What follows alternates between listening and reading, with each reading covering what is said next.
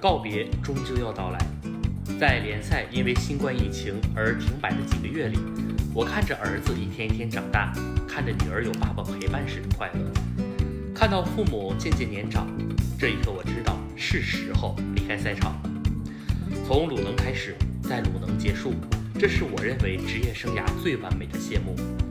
老人常说落叶归根，我的足球生涯也是如此，当然有遗憾。遗憾未能在退役前为鲁能再夺得一次冠军。即便告别，我的心里永远流着冠军的血。